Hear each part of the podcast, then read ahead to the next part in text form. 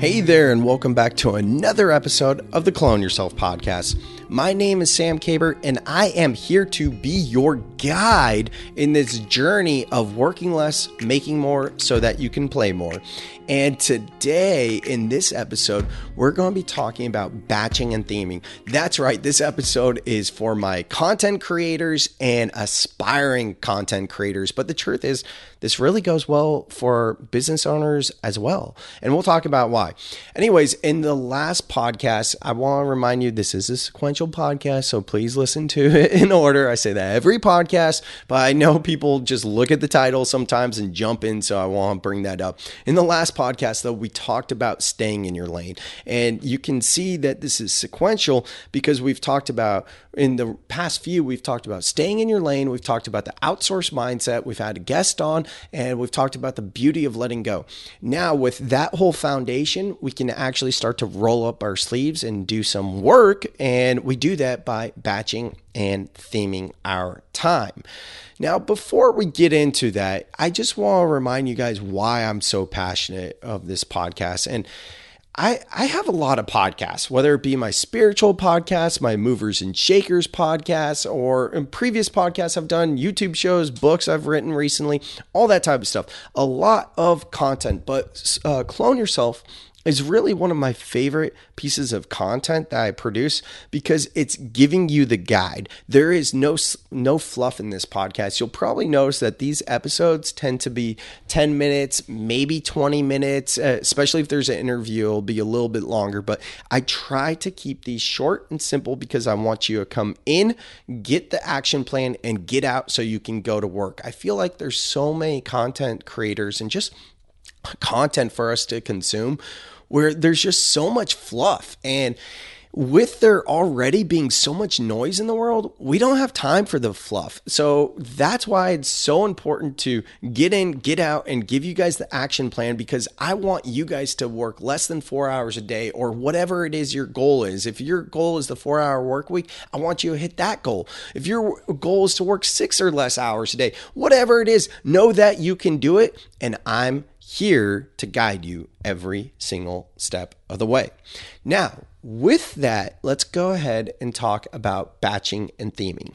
So, batching is just putting like tasks together.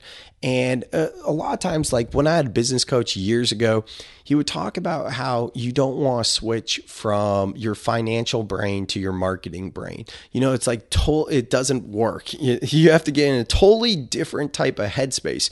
And he would talk about how you want to have marketing and sales together. So, as an entrepreneur, maybe a solopreneur, just a small business owner, you're going to have to do pretty much everything. You're going to have to wear a lot of hats before you have virtual assistants. And that's where it comes into really batch like activities together. And theming is looking at your time and kind of chunking it together. So, maybe it's uh, that on your Monday, you do all of your, you know, financial or you know HR type of projects uh, together. And then on a Tuesday that's when you really start doing the sales activities the marketing whatever it may be. But the point is we want to look at our time and be very strategic. Now I think I know my listeners and the podcast pretty well and here's going to be the true test. What does your calendar look like? If you're someone that color coordinates your calendar or you have the majority of what you do in a, in your day on your calendar, then I'm right about my audience. If you don't, then I I'm a little off about uh, from what how I think my audience looks at their time. But either way, I believe that to truly be intentional, we need to be calendaring as much of our time as possible. Now, I'm not talking about piss breaks or walking the dog and things like that. I'm talking about, you know, the actual projects and activities. You know, if it's not on your calendar, truth is, does it even exist? Probably not. So, anyways, for the content creators, that's what I really wanted to talk about today.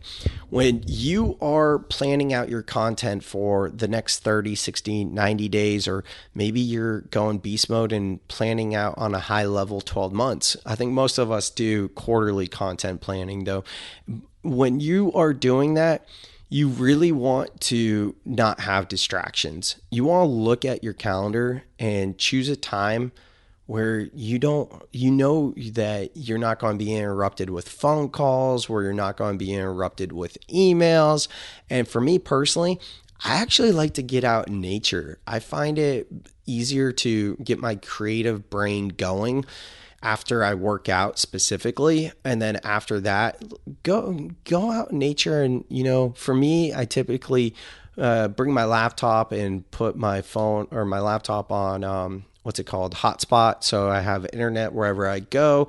But sometimes you know you just take the notepad and you take the pen and you jot some ideas down. That would be your content planning. And this is something where you really want to give yourself 90 minutes uh, because you know you might be able to knock it out in 20 30 minutes but it could take you two two hours or more. So give yourself at least 90 minutes to really map out your content.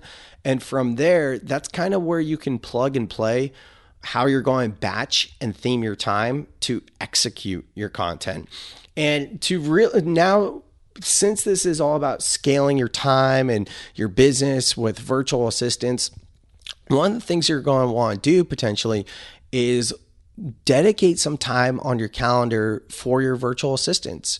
Dedicate some time on your calendar for some high level strategic planning of how you want your to build your VA team. What is that going to look like to build to put some kind on your to, can't speak, tongue twister, to put some time on your calendar to map out the types of activities and projects you want your VA to be doing. And then from there, kind of creating that job position. And, you know, it doesn't have to be an org chart per se, but the truth is, I do teach that to have success with virtual assistants, when I'm talking about building out your team with VAs, not just like sampling at the candy store, like to truly scale with VAs, we need to have a mindset shift and look at VAs as if they were our employees.